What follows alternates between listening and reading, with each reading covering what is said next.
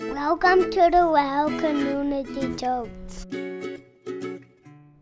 Amanda and I recently watched the musical Hamilton. And if you've seen it, I'm sure, like everyone else, you were blown away by how well done this historical documentary, if you will, was put together uh, to music and to rap, uh, nonetheless and it just blew me away and the songs just grab you and stick with you and you find yourself kind of humming or singing along and the one song that's really jumped out to me is it's quiet uptown and throughout Alexander Hamilton's life, he had made some dumb decisions. He had made some very unwise decisions, and they had also lost uh, their oldest son in a duel. And they move uptown, and this song is about them dealing with the unimaginable with all of these mistakes they'd made, with the loss of their son, and just carrying this sense of grief. But then, about three quarters of the way through the song, it, it references Alexander Hamilton standing next to his wife, and she suddenly reaches over and takes his hand. And there's this line in the song that just says, Forgiveness. Can you imagine? And it gives me goosebumps every time because the weight of the mistakes were enormous. The, the things that he had done that had jeopardized their marriage was just heartbreaking. But yet there's this picture of her reaching over, taking his hand, and forgiving him for, for walking through this and now going through the unimaginable together. And I want us to sit with that question, forgiveness, can you imagine, as we dig into tonight's text. We're picking up where we left off last week in Acts chapter 10, verse 23. And last week we saw Peter and this guy Cornelius, and God was working in both of their lives, bringing them together. And tonight is going to be the intersection where Peter travels back with Cornelius's servants to meet with Cornelius and his family and to tell them the good news of Jesus. And you see, Peter is Jewish and Cornelius is Gentile. They, they do not believe the same things, they're not practicing the same things, but God is at work in both of their lives, bringing them together. So I'm excited to dig into this. But remember this idea of forgiveness. Can you imagine? Let's read together Acts chapter 10, verse 23 to 48. Peter invited the men to stay for the night, and the next day he went with them, accompanied by some of the brothers from Joppa. They arrived in Caesarea the following day. Cornelius was waiting for them and had called together his relatives and close friends. As Peter entered his home, Cornelius fell at his feet and worshipped him. But Peter pulled him up and said, Stand up! I'm a human being just like you. So they talked together and went inside where many others were assembled. Peter told them, You know, it's against our laws for a Jewish man to enter a Gentile home like this or to associate with you. But God has shown me that I should no longer think of anyone as impure or unclean. So I came without objection as soon as I was sent for. Now tell me why you sent for me. Cornelius replied, Four days ago, I was praying in my house about the same time, three o'clock in the afternoon. Suddenly, a man dazzling, in dazzling clothes was standing in front of me. He told me, Cornelius, your prayer has been heard, and your gifts to the poor have been noticed by God. Now send messengers to Joppa and, sem- and summon a man named Simon Peter. He's staying in the home of Simon, a tanner who lives near the seashore. So I sent for you at once and it was good of you to come. Now we're all here waiting before God to hear the message the Lord has given you. So Peter replied, I see very clearly that God shows no favoritism. In every nation, he accepts those who fear him and do what is right. This is the message of good news for the people of Israel that there is peace with God through Jesus Christ, who is Lord of all. You know what happened throughout Judea, beginning in Galilee, after John began preaching his message of baptism. And you know that God anointed Jesus of Nazareth with the Holy Spirit and with power. Then Jesus went around doing good and healing all who were oppressed by the devil, for God was with him.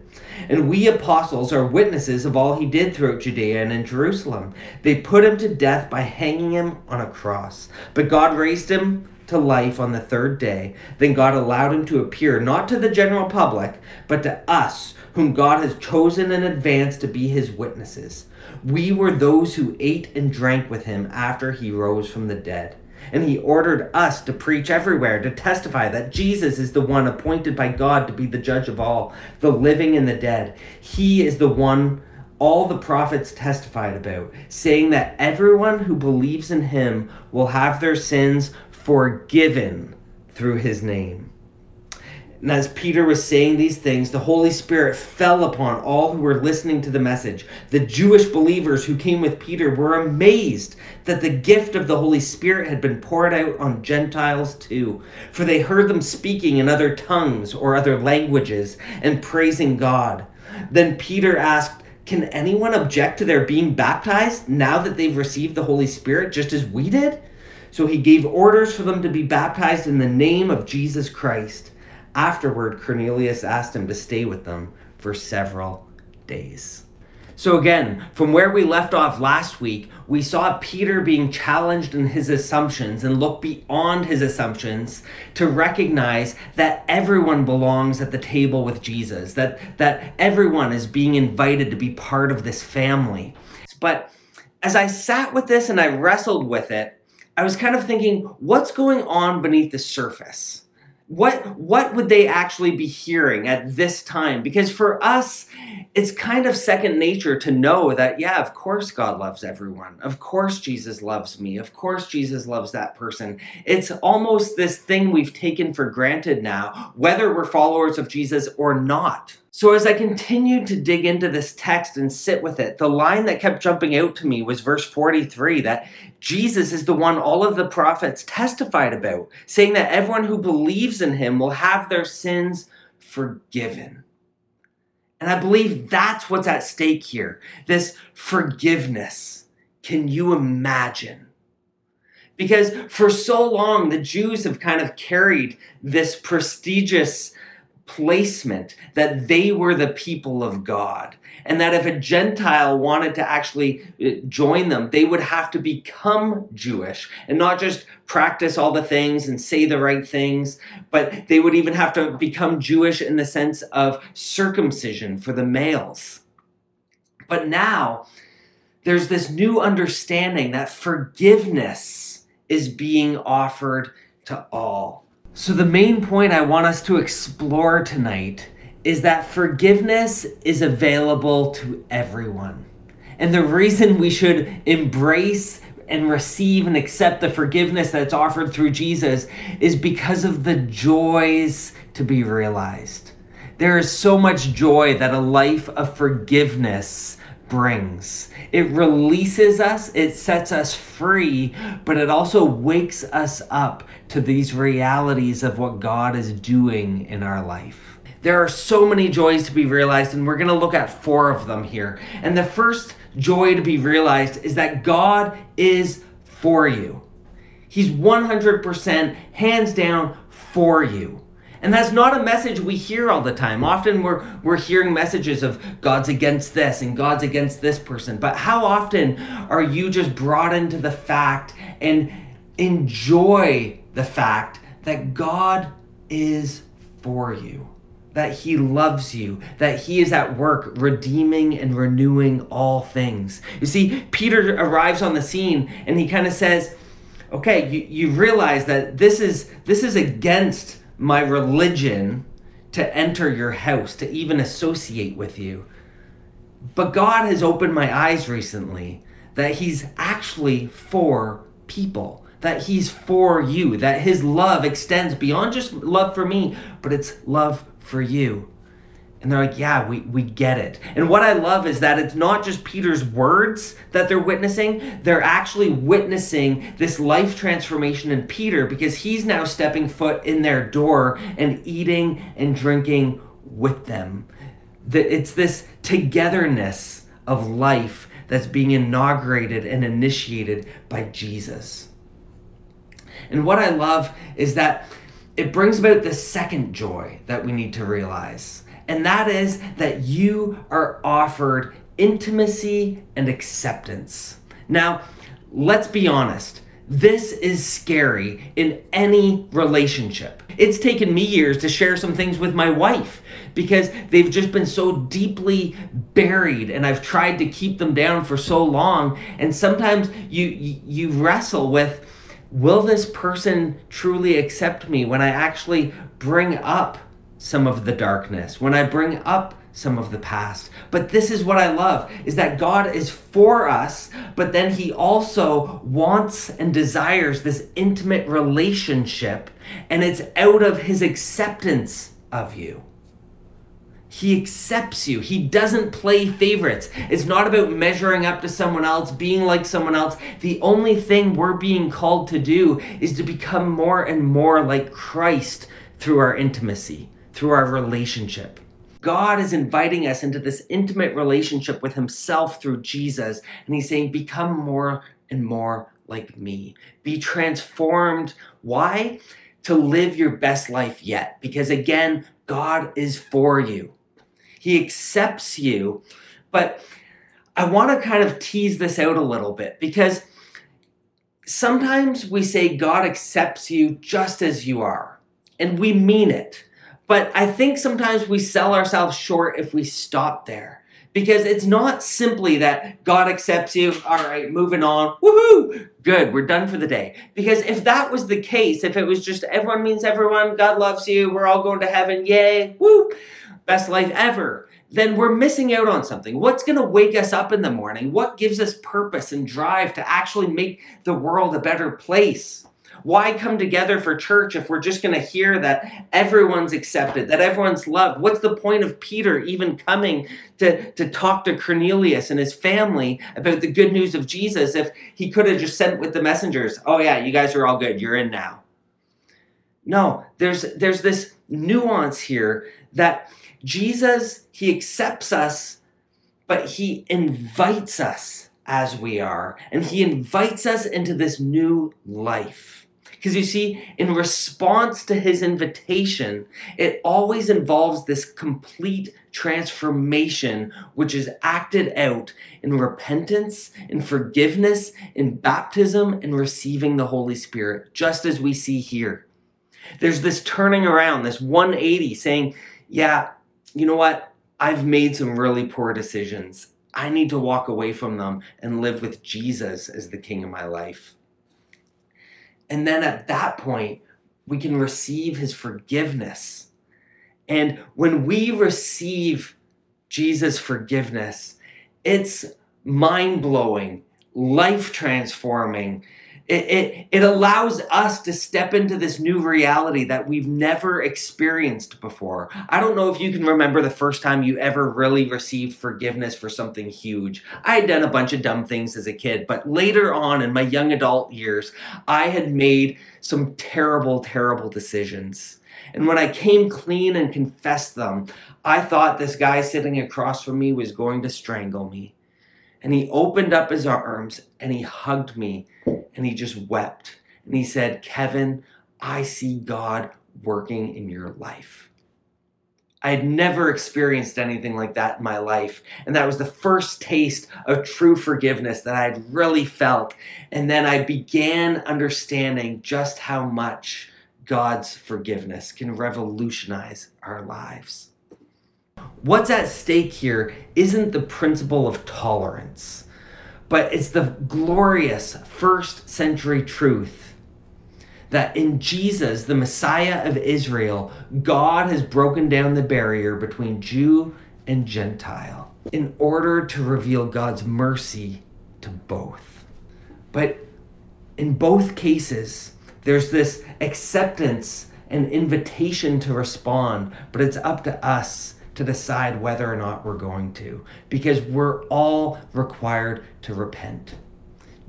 Peter in Acts 2:38 starts off by saying, eh, Jews, this is open to you, but you need to repent of your sins. You need to repent of your wrongdoings. But you see, the third joy that it then wakes us up to realize is that you are being welcomed into the family. And this new family, it unites us and it unifies us in this incredible way. And what I love in this coming together as family is that we all are different in families. We all play different roles, we all have different characteristics and personalities.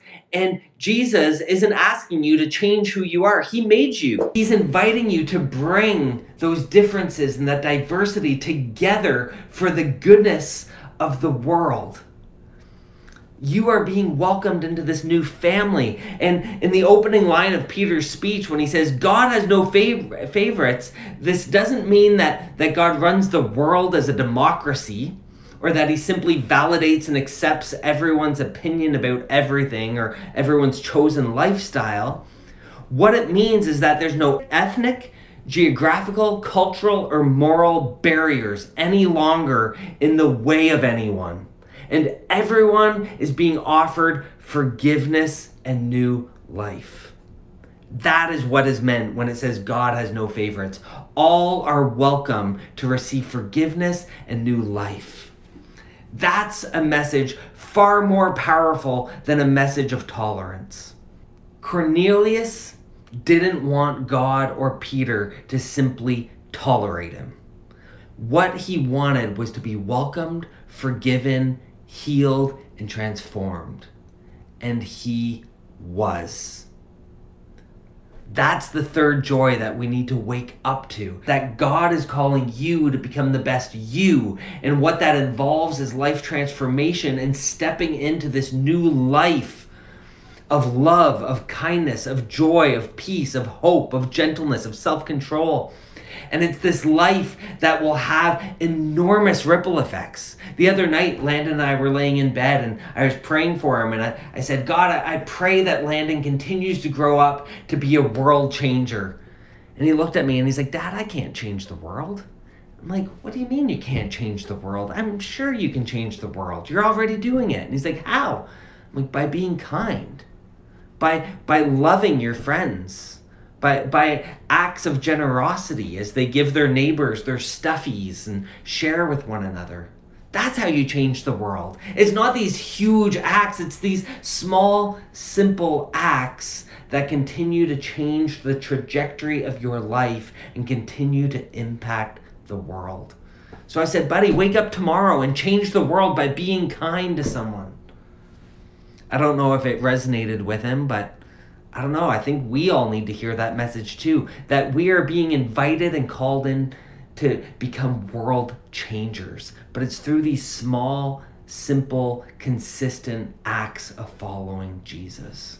As we receive forgiveness and as we truly experience it, it opens us up to this new life to then be able to extend that kind of forgiveness to others you are being welcomed into a family, and it's a family that forgives.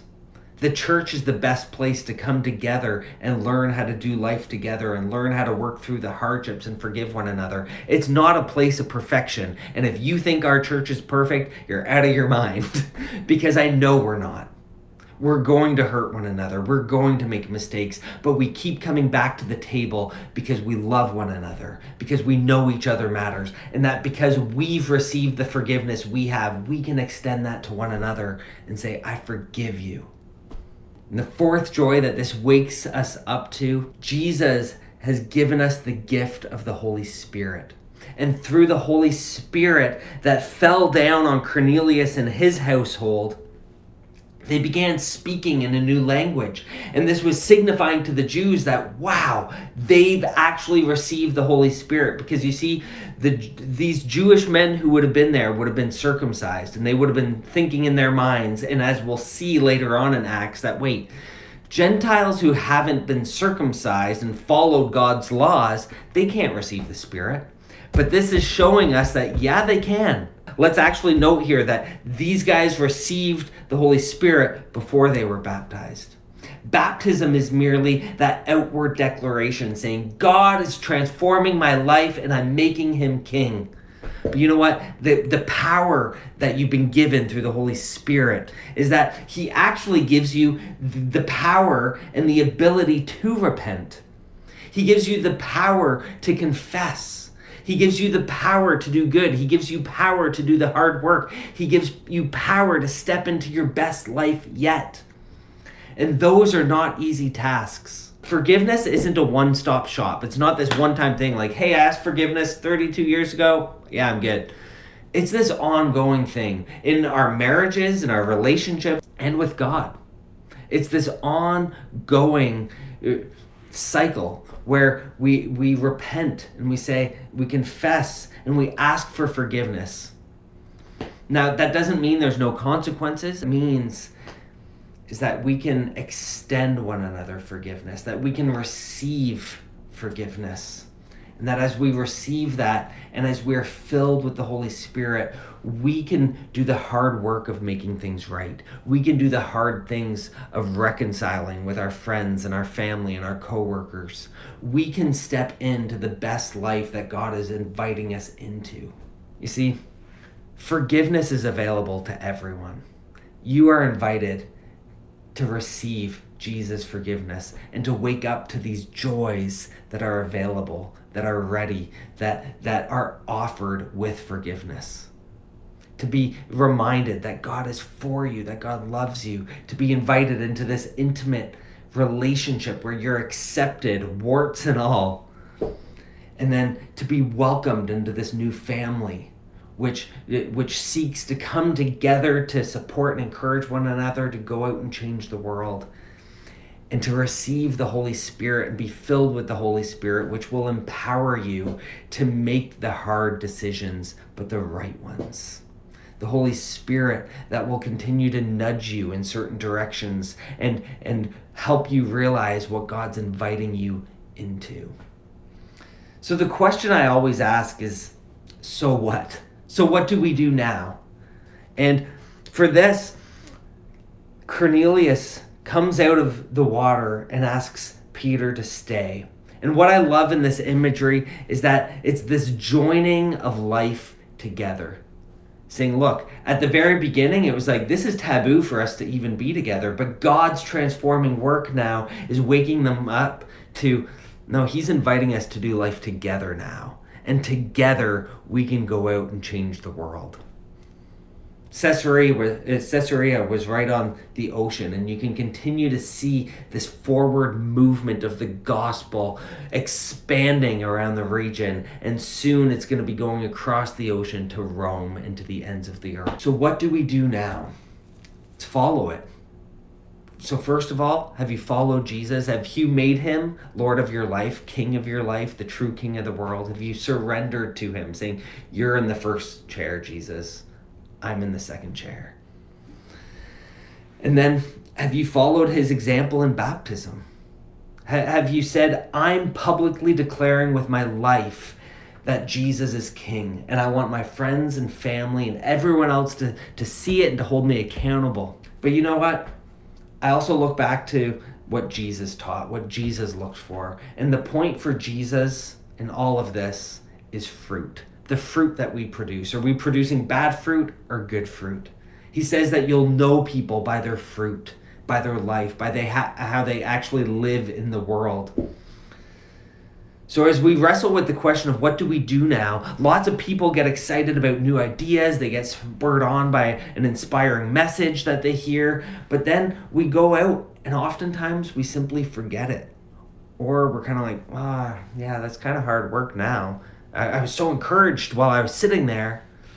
But what we have to remember is that if a new idea or understanding or interpretation or a really good message doesn't help transform you, into the kind of person that Jesus is calling you to be, then it isn't worth much. So, the questions that we need to wrestle with this week and would be good to talk to with a safe and trusted person, whether it be your spouse or if you want to talk to me as your pastor or a good friend. But wrestle through the questions that are you more forgiving now than you were a year ago, six months ago, are you less judgmental? Are you more present? Are you more courageous? Are you less worried and anxious and more free and loving? That's what's interesting. That's what matters. It's you being transformed. And if Jesus isn't transforming your life and you aren't seeing some of these things happen and the fruit being produced in your life, then I'm going to have you do some real heart work and actually examine your relationship with Jesus. You've got to ask yourself is he Lord of my life? Do I have that intimate relationship with him? And am I living a life of freedom and forgiveness? And then ask yourself is there anything that you need to confess or repent to turn away from? And you know what? This is one of the hardest things you're going to have to do is to actually examine your life and your heart and your mind and your thoughts. Say, yeah, I, have been letting things slide. I've, I've been taking small steps in the wrong direction. You know what? Confess that to someone. Repent of it. Turn away from it. Receive that forgiveness from God.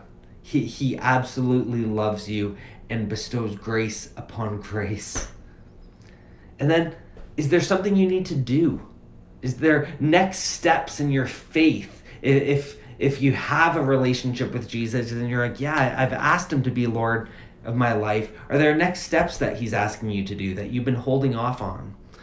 So there's trusting Jesus, there's following his example in baptism, there's giving back more of your resources, your time, your energy, your money, so that you can continue to participate in making Jesus known. Or sometimes there's just these simple nudges from the Holy Spirit that you've been resisting. I know for me it was the call into ministry. I've resisted it for four years, but sometimes it's even simply calling up a friend who's been on your heart, asking someone for forgiveness, extending someone forgiveness, reconciling with a family member or a coworker. And then talk about which of these joys excite you. That God is for you? Is it that God accepts you as you are and invites you into this this life of transformation? Or is it that you're welcomed into this family because you never really had a family and you never really belonged anywhere growing up? Or is it that you can be filled with the power of the Holy Spirit? And when you have the power of the Holy Spirit he can empower you to do things you never thought were imaginable. Forgiveness can you imagine so if sin has crept back in your life, if it's been separating you from God, it's been putting a wedge there, repent, turn from it, fix it, confess, walk with someone, walk with your church. We are here for you and we love you. Tonight, I invite you to receive the forgiveness that Jesus offers and to wake up to these joys that can be realized as you step into a life of forgiveness, of love, and of freedom. If you'll pray with me. Heavenly Father, thank you for the gift of Jesus. God, thank you for these stories that people were compelled to write down and share over and over and over again for centuries and for generations, so that we can sit here today and say, This isn't anything new, but this is still something that we are being invited into. God, you are living and active in our lives through scripture in our world. And I pray that you help wake us up to where it is you are at work. God, if any of us are sitting here tonight and we're just feeling that nudge of the Holy Spirit to take a next step, I pray that we will lean into that feeling, that we will that we will respond to that nudge, whether it's putting our trust in you for the first time or again and again whether it's taking the next step of baptism and saying, I need to do something about this to publicly declare that Jesus is Lord of my life. Whether it's just taking that next step of reaching out to someone and either asking for forgiveness or extending forgiveness that we've been holding on to. God, free us from this. And I pray that as we live a life that's marked by forgiveness, that's marked by receiving your forgiveness and extending forgiveness to others, that we will realize these joys that come with it. That we will wake up to your love and your grace. God, we don't deserve it by any means. But thank you and I pray that we take this message of hope, of love, of life transformation, that we take it to the world, and that we become world changers for your glory. God, make your name known and transform lives and communities through the power of your Holy Spirit and in the name of Jesus. We pray. Amen. I pray tonight that you have seen the light, that you are waking up to this relationship with Jesus, and that everything you do is for His glory. May your life be marked by His goodness and forgiveness, and may you embrace that in ways you never thought imaginable. So, thanks for gathering together with us online together, where we can still meet and be encouraged and equipped to lean into our relationship with Jesus and to share the love and the hope that we have in him with others. Just like Peter, who was summoned to Cornelius's house, house with a message to share, you too have a message to share. And that's the message of Jesus and the work he's doing in your life. Uh, continue to join us every Saturday at 5 p.m. If you happen to miss out, you can always find our services on Facebook, YouTube, or listen to it on podcasts at the Well Binbrook. Uh, but if you or somebody you know wants more information about starting a relationship with Jesus, taking the next step of baptism, simply email hello at thewellbinbrook.com with the subject baptism or whatever. We'd love to connect with you. I'd be thrilled to follow up with you. Exciting things are happening in our midst and in our community. God is at work, Jesus is being made known. Thank you for being part of it. May the grace and peace of Jesus be with you. Amen.